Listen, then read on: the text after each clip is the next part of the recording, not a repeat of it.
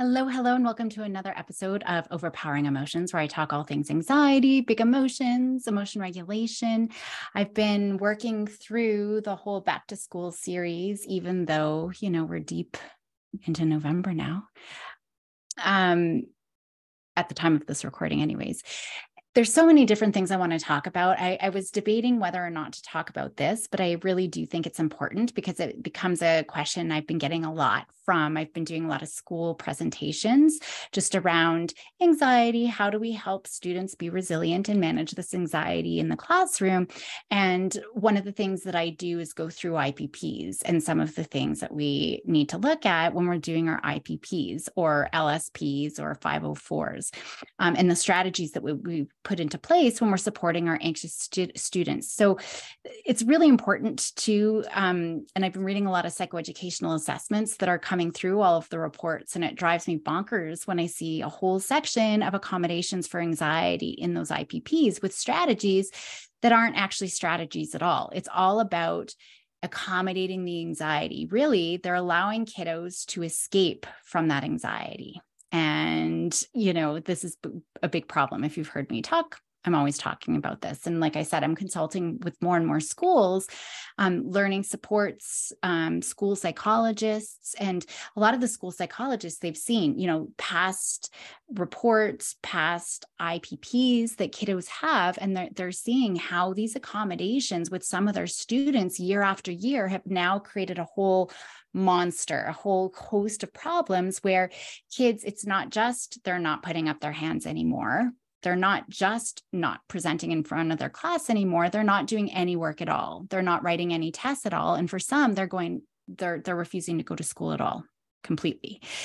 So it starts small, right? It starts small with those small accommodations, like don't call on them in class don't make them put up their hand don't make them participate in in the classroom discussions uh, let them take their homework home or their it, the work that's meant to be done in class let them take it home to complete let them be excused from certain classes or from certain activities uh, from tests. It's a very, very slippery slope. And it starts with one seemingly small accommodation that just snowballs into this bigger problem later on. Accommodations are very enabling. Actually, in the anxiety world, accommodation is a synonym for enabling. We're making kiddos' anxiety worse we're giving in to anxiety. We're doing what anxiety wants. We're making kids feel better, right? They want that comfort. They want that predictability. So we're giving them predictability. We're giving them that comfort and we're letting them avoid rather than build skills. And by letting them feel, um, you, you know, if we don't let them feel sorry that discomfort and and learning to tolerate that discomfort and tolerating the uncertainty of not knowing how did i do? or if there's a fire bell or anything like that they're never going to learn to manage that anxiety effectively. They have to be able to tolerate it and feel and and and cope with all of those big emotions now, when we look at uh, some of the accommodations that I'm seeing, there's usually two types of accommodation behaviors that we adults are engaging in and that I'm seeing on the IPPs. One is we're participating in the anxiety related behaviors with them or for them.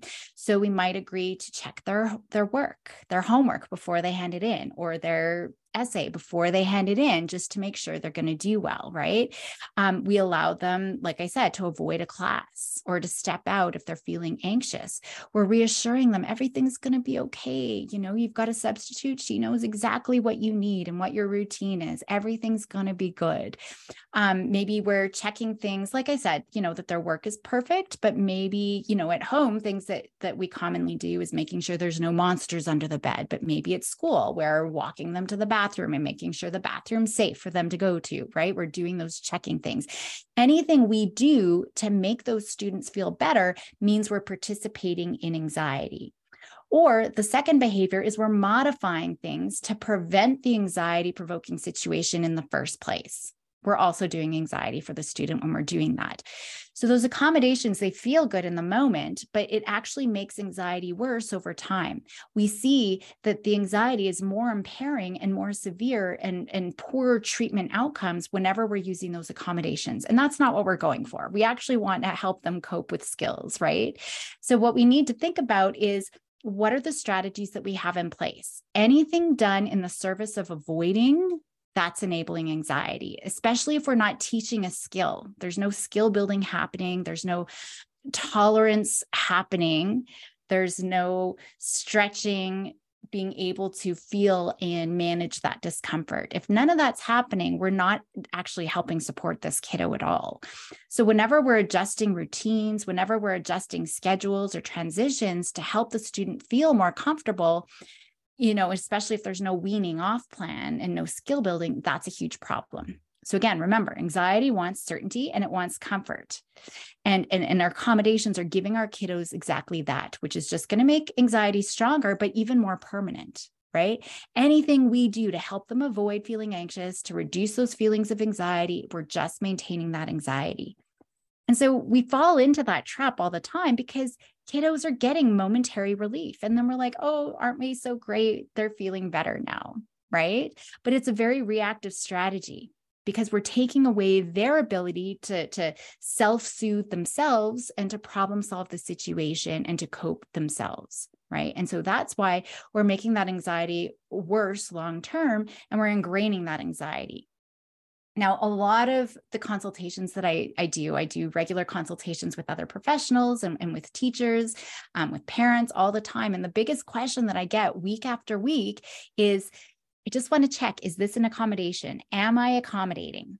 So, examples of some of the accommodations, like I've talked about, excusing them from class, trying to distract them right? With little kids, that works. You know, if you've got a little guy who's still in preschool and they're anxious, you can easily distract them, but that's not going to work over time. You know, as adults, if we try to distract ourselves, our amygdala is still going, right? Our emotional brain is still going. So we're not actually able to engage in whatever we're trying to distract ourselves with.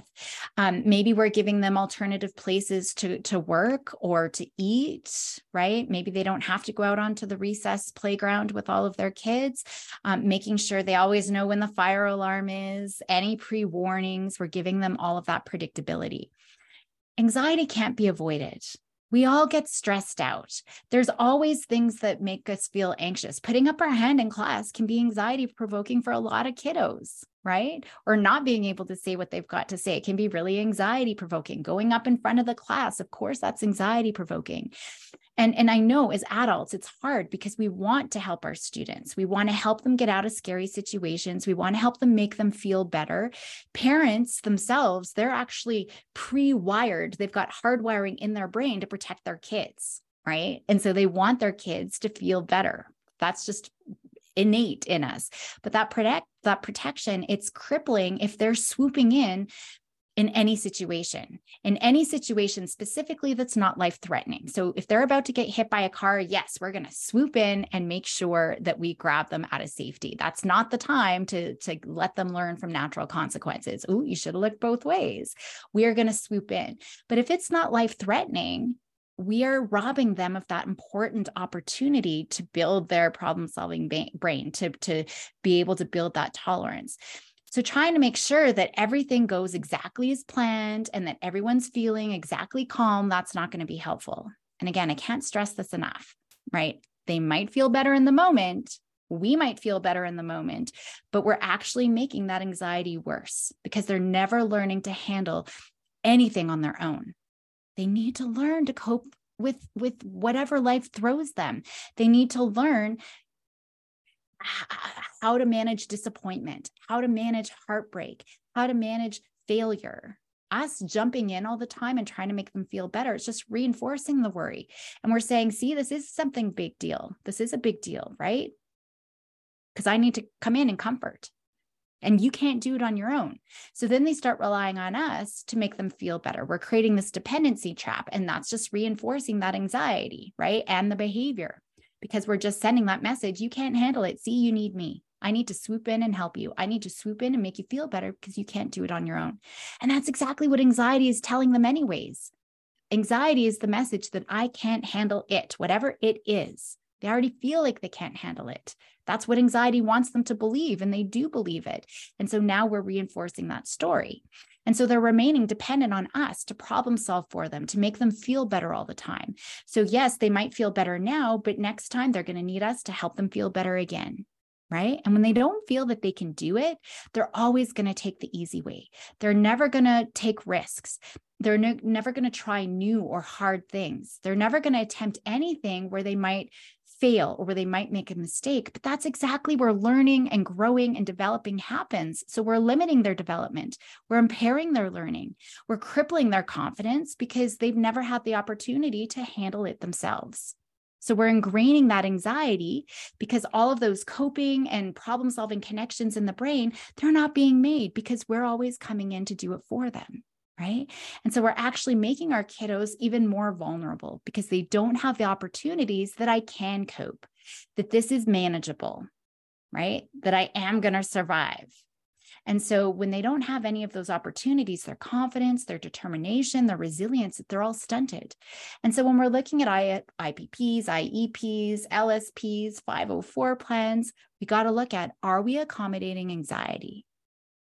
Are we allowing them to avoid anxiety? Are we trying to make them feel better? Are we modifying things so that they feel better?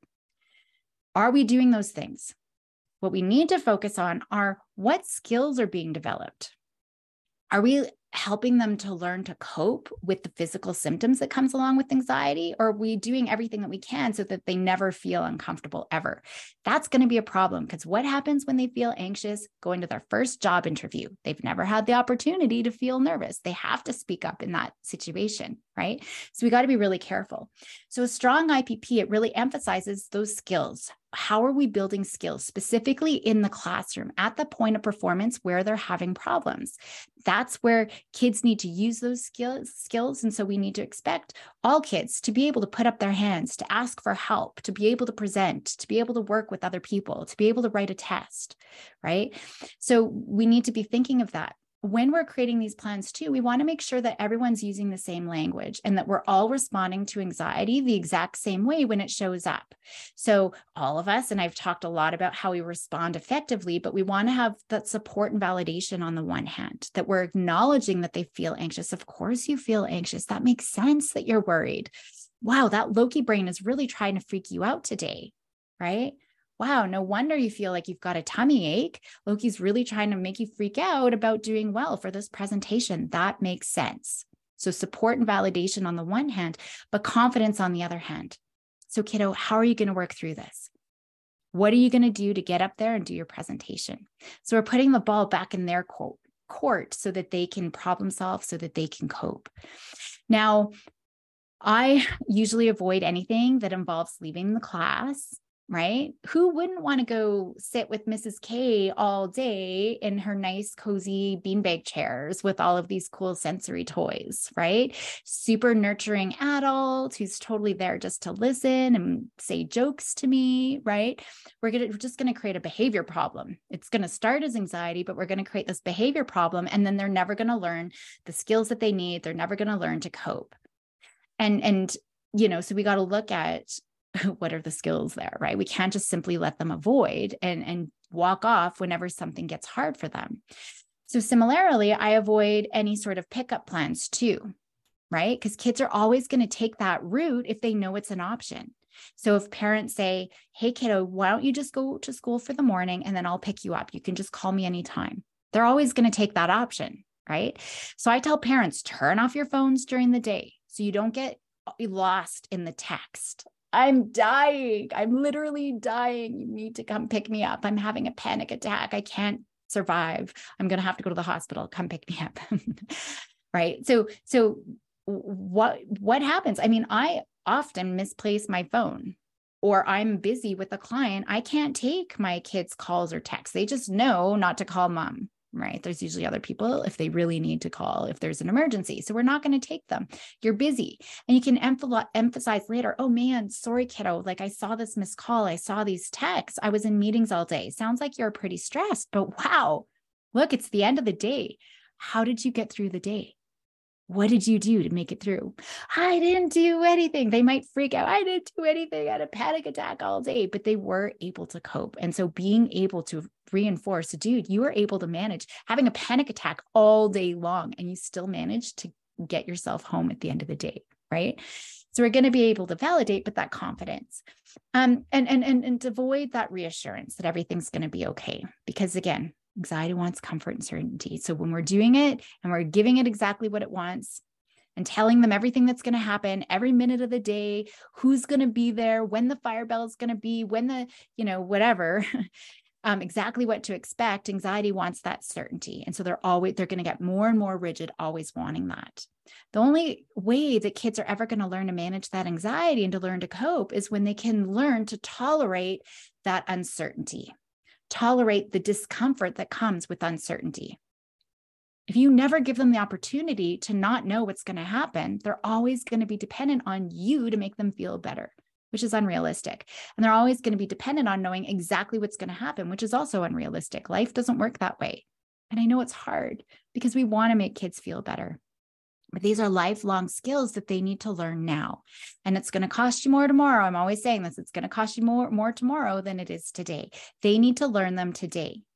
So any attempt think about it and it's as you go through your day whether you're a parent or an educator or another mental health professional are you trying to make these kids feel better are you trying to make sure they're avoiding any uncomfortable feeling that's very crippling for them. They're going to be more anxious. They're going to be more dependent. And that anxiety is strengthened through avoidant behavior through reassurance seeking. And so we're rewarding those behaviors which are only going to get worse so that was my little plug on IPPs. I think that that's really important is just looking at are we only allowing them to avoid or trying to make them feel better? We got to start shifting towards how do we start building on skills? How do we start getting them to stretch beyond their comfort zones? And it could even be little things like using a big word in your story that you don't know how to spell anxiety can come up in really subtle ways. And I've had this happen. The example that I give, I was working with a gifted student. So, vocabulary IQ, his verbal comprehension IQ is 148, huge vocabulary knowledge. It was incredible. But then when he was coming to write, he he you know was saying, "Hey Caroline, how do you spell elephant?" I'm like, "Oh, bud, sorry, I can't I can't spell help you with spelling. Just do your best." And then I got a one little sentence about a cat. And I'm like, dude, I thought you were going to write a story about an elephant. Yeah, well, I didn't know how to spell it. So, really overly simplistic sentence, not even a full story, because he didn't want to make a mistake. He didn't want to stretch. And so that's a way it can start settling in. And perfectionism is a big one, right? Where anxiety really gets in the way go back to my perfectionist episodes, which weren't too terribly long ago, because that's definitely something that we want to work on. But it can show up in really subtle ways. So we want to make sure that we're challenging, challenging them every day, working on something hard. Learning from our mistakes. I often tell teachers in schools have a mistake of the day wall where you're celebrating the mistakes. You write down on a sticky, what was your mistake and what did you learn? And we're going to celebrate that. We're going to go put it on the wall and we're going to celebrate that. And that's something you can do at home as well. We want them to see the value. We can talk about failure and we can talk about the importance of making mistakes, but we actually got to do it and show it in our environment. And then making sure that you make it a rule that they do something hard every single day. Persisting with tasks. This is an important skill right? Even though I'm anxious, I got to get started on something that might be hard. I need to be able to learn the skill to persist with something, even if it's hard. I need to learn the skill of being able to ask for help if I run into a problem, not to do it for me and to make me feel better, but to be able to, to just to see what's my next step, for example. So it's looking at what are the skills that this child needs. There's lots of different skills, which I will be talking about at some point in the future episodes. But those are the things that we want to start working on. So I will leave it there for today. Go and help those kiddos be bold and courageous, and I will see you next time.